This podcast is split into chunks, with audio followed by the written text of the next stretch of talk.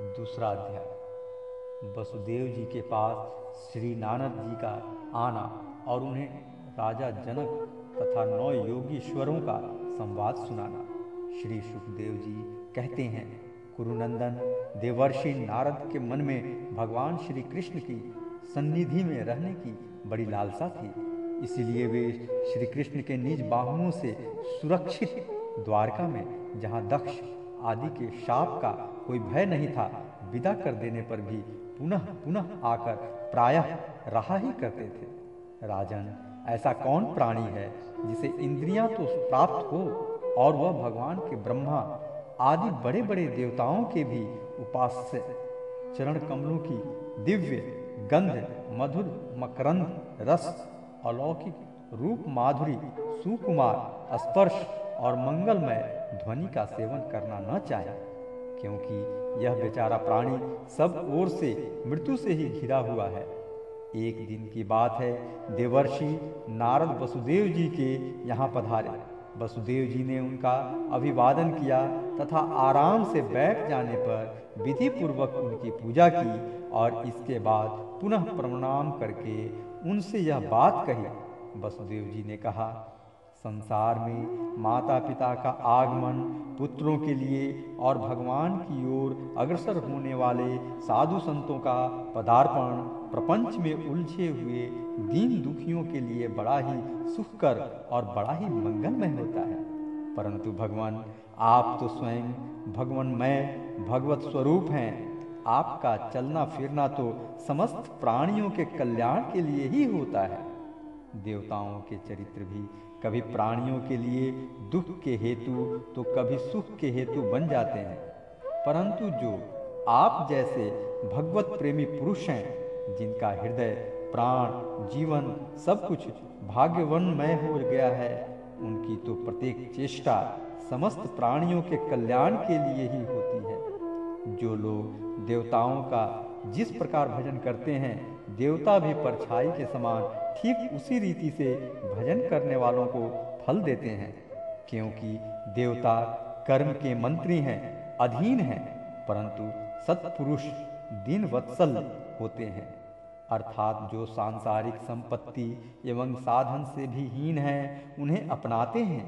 भ्रमण यदि हम आपके शुभागमन और शुभ दर्शन से ही कृत कृत्य हो गए हैं, तथापि आपसे उन धर्मों के साधनों के संबंध में प्रश्न कर रहे हैं, जिनको मनुष्य श्रद्धा से सुन भर ले तो इस सब ओर से भयदायक संसार से मुक्त हो जाए। पहले जन्म में मैंने मुक्ति देने वाले भगवान की आराधना तो की थी, परंतु इसलिए नहीं कि मुझे मुक्ति मिले।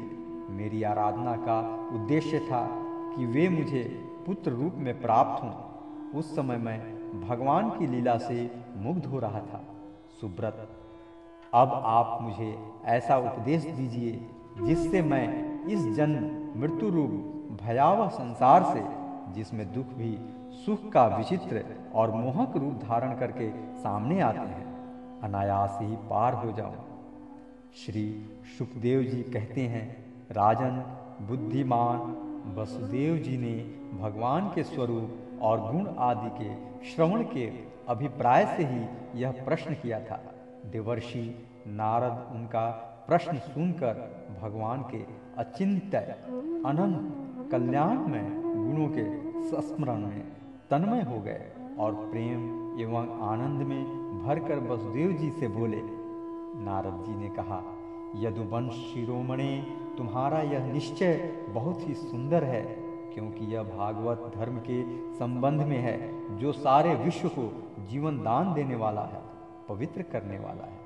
वसुदेव जी, यह भागवत धर्म एक ऐसी वस्तु है, जिसे कानों से सुनने, वाणी से उच्चारण करने, चित्त से स्मरण करने, हृदय से स्वीकार करने, या कोई इसका पालन करने जा रहा हो तो उसका अनुमोदन करने से ही मनुष्य उसी क्षण पवित्र हो जाता है। चाहे वह भगवान का एवं सारे संसार का द्रोही ही क्यों न हो, जिनके गुण, लीला और नाम आदि का श्रवण तथा कीर्तन पतितों को भी पावन करने वाला है। उन्हीं परम कल्याण स्वरूप मेरे आराध्य देव भगवान नारायण का तुमने आज मुझे स्मरण कराया है। वसुदेव जी, तुमने मुझसे जो प्रश्न किया है, उसके संबंध में संत पुरुष एक प्राचीन इतिहास कहा करते हैं। वह इतिहास है। ऋषभ के पुत्र नौ योगीश्वरों और महात्मा विदेह का शुभ संवाद। तुम जानते हो कि स्वयंभव मनु के एक प्रसिद्ध पुत्र थे, प्रियव्रत थे। प्रियव्रत के आग्निध आग्निघ्र के नाभि और नाभि के पुत्र हुए ऋषभ। शास्त्रों ने उन्हें भगवान वासुदेव का अंश कहा है। मोक्ष धर्म का उपदेश करने के लिए उन्होंने अवतार ग्रहण किया था। उनके सौ पुत्र थे और सबके सब वेदों के पारदर्शी विद्वान थे। उनमें सबसे बड़े थे राजर्षि भरत। वे भगवान नारायण के परम प्रेमी भक्त थे। उन्हीं के नाम से यह भूमिखंड, जो पहले अजनाभ वर्ष कहलाता था, भारतवर्ष कहलाया। यह भारतवर्ष भी एक अलौकिक स्थान है। राजर्षि भरत ने सारी पृथ्वी का राज्य भोग किया, परंतु अंत में इसे छोड़कर वन में चले गए। वहाँ उन्होंने तपस्या के द्वारा भगवान की उपासना की और तीन जन्मों में वे भगवान को प्राप्त हुए। भगवान ऋषभ देव जी के शेष निन्यानवे पुत्रों में नौ पुत्र तो इस भारत वर्ष के सब ओर स्थित नौ द्वीपों के अधिपति हुए। और इक्यासी पुत्र कर्मकांड के रचयिता ब्राह्मण हो गए। शेष नौ सन्यासी हो गए। वे बड़े ही भाग्यवान थे। उन्होंने आत्मविद्या के संपादन में बड़ा परिश्रम किया था और वास्तव में वे उसमें बड़े निपुण थे। वे प्रायः दिगंबर ही रहते थे और अधिकारियों को परमार्थ वस्तु का उपदेश किया करते थे। उनके नाम थे कवि, हरि, अनंतरिक्ष, प्रबुद्ध। पिपलायन आविर्होत्र द्रुमिल, चमस और करभाजन वे इस कार्य कारण और व्यक्त अव्यक्त भगवत रूप जगत को अपने आत्म से अभिन्न अनुभव करते हुए पृथ्वी पर स्वच्छंद विचरण करते थे। उनके लिए कहीं भी रोक टोक न थी। वे जहाँ चाहते, चले जाते। देवता, सिद्ध, साधव, गंधर्व, यक्ष, मनुष्य, किन्नर और नागों के लोकों में तथा मुनि, चारण, भूतनाथ, विद्याधर, ब्राह्मण और गौों के स्थानों में वे स्वच्छंद विचरते थे। वसुदेव जी, वे सब के सब जीव उन्मुक्त थे। एक बार की बात है, इस अजनाव वर्ष में विदेहराज महात्मा नीमी बड़े बड़े ऋषियों के द्वारा एक महान यज्ञ करा रहे थे। पूर्वोक्त नौ योगीश्वर स्वच्छंद विचरण करते हुए उनके यज्ञ में जा पहुँचे। वसुदेव जी, वे योगीश्वर, भगवान के परम प्रेमी, भक्त और सूर्य के समान तेजस्वी थे। उन्हें देखकर राजा नीमी, आहवनीय आदि मूर्तिमान अग्नि और ऋतित्व आदि ब्राह्मण सब के सब उनके स्वागत में खड़े हो गए। विदेहराज निमि ने उन्हें भगवान के परम प्रेमी भक्त जानकर यथा योग्य आसनों पर बैठाया और प्रेम तथा आनंद से भरकर विधि पूर्वक उनकी पूजा की। वे नौ योगीश्वर अपने अंगों की कांति से इस प्रकार चमक रहे थे। मानो साक्षात ब्रह्मा जी के पुत्र सनकादि मुनीश्वर भी हों। राजा निमि ने विनय से झुककर परम प्रेम के साथ उनसे प्रश्न किया विदेहराज निमि ने कहा, भगवान, मैं ऐसा समझता हूँ कि आप लोग मधुसूदन भगवान के पार्षद ही हैं, क्योंकि भगवान के पार्षद संसारी प्राणियों को पवित्र करने के लिए विचरण किया करते हैं। जीवों के लिए मनुष्य शरीर का प्राप्त होना दुर्लभ है।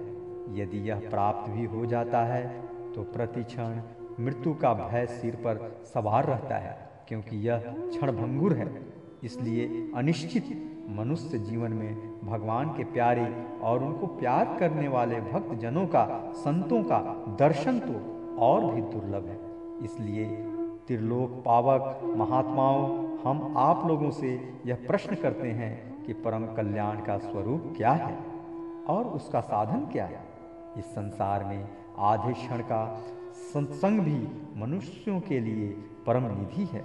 योगीश्वरों यदि हम सुनने के अधिकारी हों तो आप कृपा करके भागवत धर्मों का उपदेश कीजिए, क्योंकि उनसे जन्मादि विकार से रहित एक रस भगवान श्री कृष्ण प्रसन्न होते हैं और उन धर्मों का पालन करने वाले शरणागत भक्तों को अपने आपत का दान कर डालते हैं। देवर्षि नारद जी ने कहा वसुदेव जी, जब राजा निमि ने उन भगवत प्रेमी संतों से यह प्रश्न किया, तब उन लोगों ने बड़े प्रेम से उनका और उनके प्रश्न का सम्मान किया और सदस्य तथा रीतित्वों के साथ बैठे हुए राजा निमि से बोले, पहले उन नौ योगीश्वरों में से कवि जी ने कहा, राजन भक्त जनों के हृदय से कभी दूर न होने वाले अच्युत भगवान के चरणों की नित्य, निरंतर उपासना ही इस संसार में परम कल्याण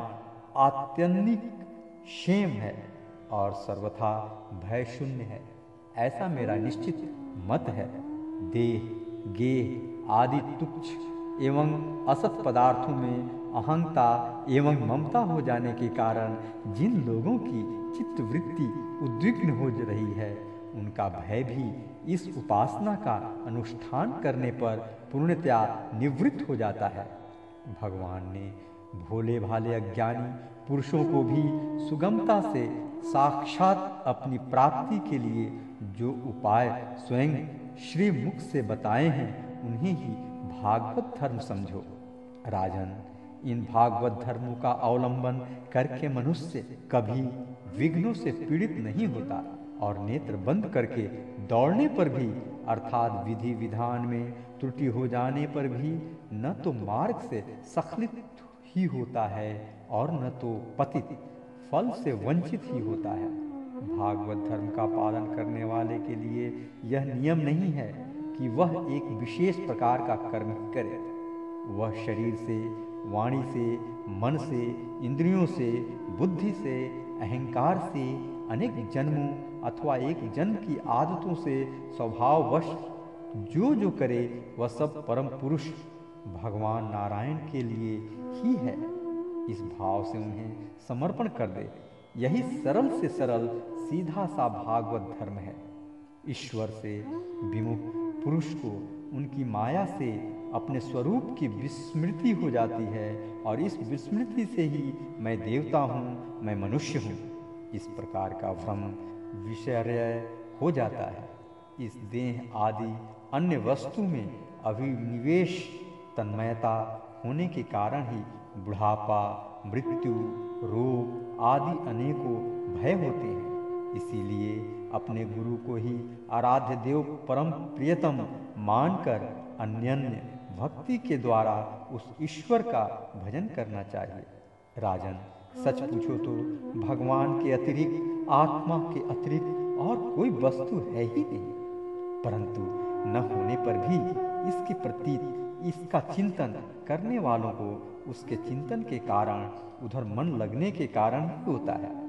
जैसे स्वप्न के समय स्वप्न दृष्टा की कल्पना से अथवा जागृत अवस्था में नाना प्रकार के मनोर्थों से एक विलक्षण ही दृष्टि दिखने लगती है। इसलिए विचारवान पुरुष को चाहिए कि सांसारिक कर्मों के संबंध में संकल्प, विकल्प करने वाले मन को रोक दे, कैद कर ले। बस ऐसा करते ही उसे अभय पद की परमात्मा की प्राप्ति हो जाएगी। संसार में भगवान के जन्म की और लीला की बहुत सी मंगलमयी कथाएँ प्रसिद्ध हैं। उनको सुनते रहना चाहिए। उन गुणों और लीलाओं का स्मरण दिलाने वाले भगवान के बहुत से नाम भी प्रसिद्ध हैं। लाज, संकोच छोड़कर उनका गान करते रहना चाहिए। इस प्रकार किसी भी व्यक्ति, वस्तु और स्थान में आसक्ति न करके विचरण करते रहना चाहिए। जो इस प्रकार विशुद्ध व्रत नियम से लेता है, उसके हृदय में अपने परम प्रियतम प्रभु के नाम कीर्तन से अनुराग का, प्रेम का अंकुर उगाता है। उसका चित्त द्रवित हो जाता है। अब वह साधारण लोगों की स्थिति से ऊपर उठ जाता है। लोगों की मान्यताओं, धारणाओं से परे हो जाता है। दम्भ से नहीं, स्वभाव से ही मतवाला सा होकर कभी खिलखिलाकर हंसने लगता है तो कभी फूट फूट कर रोने लगता है। कभी ऊँचे स्वर से भगवान को पुकारने लगता है तो कभी मधुर स्वर से उनके गुणों का गान करने लगता है। कभी कभी जब वह अपने प्रियतम को अपने नेत्रों के सामने अनुभव करता है, तब उन्हें रिझाने के लिए नृत्य भी करने लगता है। राजन यह आकाश, वायु, अग्नि, जल, पृथ्वी, ग्रह, नक्षत्र, प्राणी दिशाएँ, वृक्ष, वनस्पति, नदी, समुद्र सब के सब भगवान के शरीर हैं। सभी रूपों में स्वयं भगवान प्रकट है। ऐसा समझकर वह, जो कोई भी उसके सामने आ जाता है, चाहे वह प्राणी हो या अप्राणी, उसे अनन्य भाव से, भगवत भाव से प्रणाम करता है। जैसे भोजन करने वालों को प्रत्येक ग्रास के साथ ही तुष्टि, तृप्ति अथवा सुख, पुष्टि, जीवन शक्ति का संचार और क्षुधा निर्वित ये तीनों एक साथ होते जाते हैं। वैसे ही जो मनुष्य भगवान की शरण लेकर उनका भजन करने लगता है, उसे भजन के प्रत्येक क्षण में भगवान के प्रति प्रेम, अपने प्रेमास्पद प्रभु के स्वरूप का अनुभव और उनके अतिरिक्त अन्य वस्तुओं में वैराग्य, इन तीनों की एक साथ ही प्राप्ति होती है। राजन, इस प्रकार जो प्रतिक्षण एक एक वृत्ति के द्वारा भगवान के चरण कमलों का ही भजन करता है। उसे भगवान के प्रति प्रेममयी भक्ति, संसार के प्रति वैराग्य और अपने प्रियतम भगवान के स्वरूप की स्फूर्ति, ये सब अवश्य ही प्राप्त होते हैं। वह भागवत हो जाता है और जब ये सब प्राप्त हो जाते हैं, तब वह स्वयं परम शांति का अनुभव करने लगता है। राजा निमि ने पूछा, योगीश्वर, अब आप कृपा करके भगवत भक्त का लक्षण वर्णन कीजिए। उसके क्या धर्म है और क्या स्वभाव होता है? वह मनुष्यों के साथ व्यवहार करते समय कैसा आचरण करता है? क्या बोलता है? और किन लक्षणों के कारण भगवान का प्यारा होता है? अब नौ योगेश्वरों में से दूसरे हरि जी बोले, राजन, आत्मस्वरूप भगवान समस्त प्राणियों में, आत्मा रूप में, नियांत रूप से स्थित है, जो कहीं भी न्यूनाधिकता न देखकर सर्वत्र परिपूर्ण भगवत सत्ता को ही देखता है और साथ ही समस्त प्राणी और समस्त पदार्थ आत्मस्वरूप भगवान में ही आधेय रूप से अथवा अध्ययस्पद रूप से स्थित है, अर्थात वास्तव में भगवत स्वरूप ही है। इस प्रकार का जिसका अनुभव है, ऐसी जिसकी सिद्ध दृष्टि है, उसे भगवान का परम प्रेमी उत्तम भागवत समझना चाहिए। जो भगवान से प्रेम, उनके भक्तों से मित्रता, दुखी और अज्ञानियों पर कृपा तथा भगवान से द्वेष करने वालों की उपेक्षा करता है, वह मध्यम कोटि का भागवत है। और जो भगवान के अर्चा, विग्रह, मूर्ति आदि की पूजा तो श्रद्धा से करता है, परंतु भगवान के भक्तों या दूसरे लोगों की विशेष सेवा शुश्रूषा नहीं करता, वह साधारण श्रेणी का भगवत भक्त है, जो श्रोत नेत्र आदि इंद्रियों के द्वारा शब्द रूप आदि विषयों का ग्रहण तो करता है, परंतु अपनी इच्छा के प्रतिकूल विषयों से द्वेष नहीं करता और अनुकूल विषयों के मिलने पर हर्षित नहीं होता। उसकी यह दृष्टि बनी रहती है कि यह सब हमारे भगवान की माया है। वह पुरुष उत्तम भागवत है। संसार के धर्म हैं। जन्म, मृत्यु, भूख, प्यास, श्रम, कष्ट, भय और तृष्णा, ये क्रमशः शरीर, प्राण, इंद्रिय, मन और बुद्धि को प्राप्त होते ही रहते हैं। जो पुरुष भगवान की स्मृति में इतना तन्मय रहता है कि इनके बार बार होते जाते रहने पर भी उनसे मोहित नहीं होता, पराभूत नहीं होता।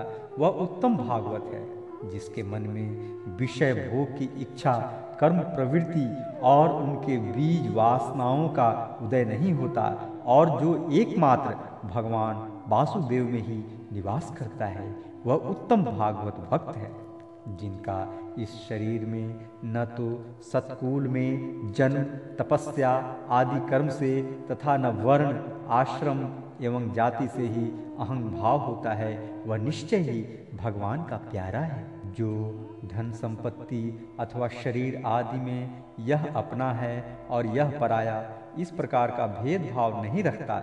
समस्त पदार्थों में समस्वरूप परमात्मा को देखता रहता है, समभाव रखता है तथा किसी भी घटना अथवा संकल्प से विक्षिप्त न होकर शांत रहता है, वह भगवान का उत्तम भक्त है। राजन बड़े बड़े देवता और ऋषि मुनि भी अपने अंतकरण को भगवानमय बनाते हुए जिन्हें ढूंढते रहते हैं। भगवान के ऐसे चरण कमलों से आधे क्षण, आधे पल के लिए भी जो नहीं हटता। निरंतर उन चरणों की सन्निधि और सेवाओं में ही संलग्न रहता है। यहाँ तक कि कोई स्वयं उसे त्रिभुवन की राज्य लक्ष्मी दे दे तो भी वह भगवत स्मृति का तार नहीं तोड़ता। उस राज्य लक्ष्मी की ओर ध्यान ही नहीं देता। वही पुरुष वास्तव में भगवत भक्त वैष्णवों में अग्रगण्य है, सबसे श्रेष्ठ है। रास लीला के अवसर पर नृत्य गति से भांति भांति के पाद विन्यास करने वाले निखिल सौंदर्य माधुर्य निधि भगवान के चरणों के अंगुली नख की मणि चंद्रिका से जिन शरणागत भक्त जनों के हृदय का विरह जन्य संताप एक बार दूर हो चुका है, उनके हृदय में वह फिर कैसे आ सकता है? जैसे चंद्रोदय होने पर सूर्य का ताप नहीं लग सकता विवशता से नामोच्चारण करने पर भी संपूर्ण अघ राशि को नष्ट कर देने वाले स्वयं भगवान श्री हरि जिसके हृदय को क्षण भर के लिए भी नहीं छोड़ते हैं, क्योंकि उसने प्रेम की रस्सी से उनके चरण कमलों को बाँध रखा है। वास्तव में ऐसा पुरुष ही भगवान के भक्तों में प्रधान है।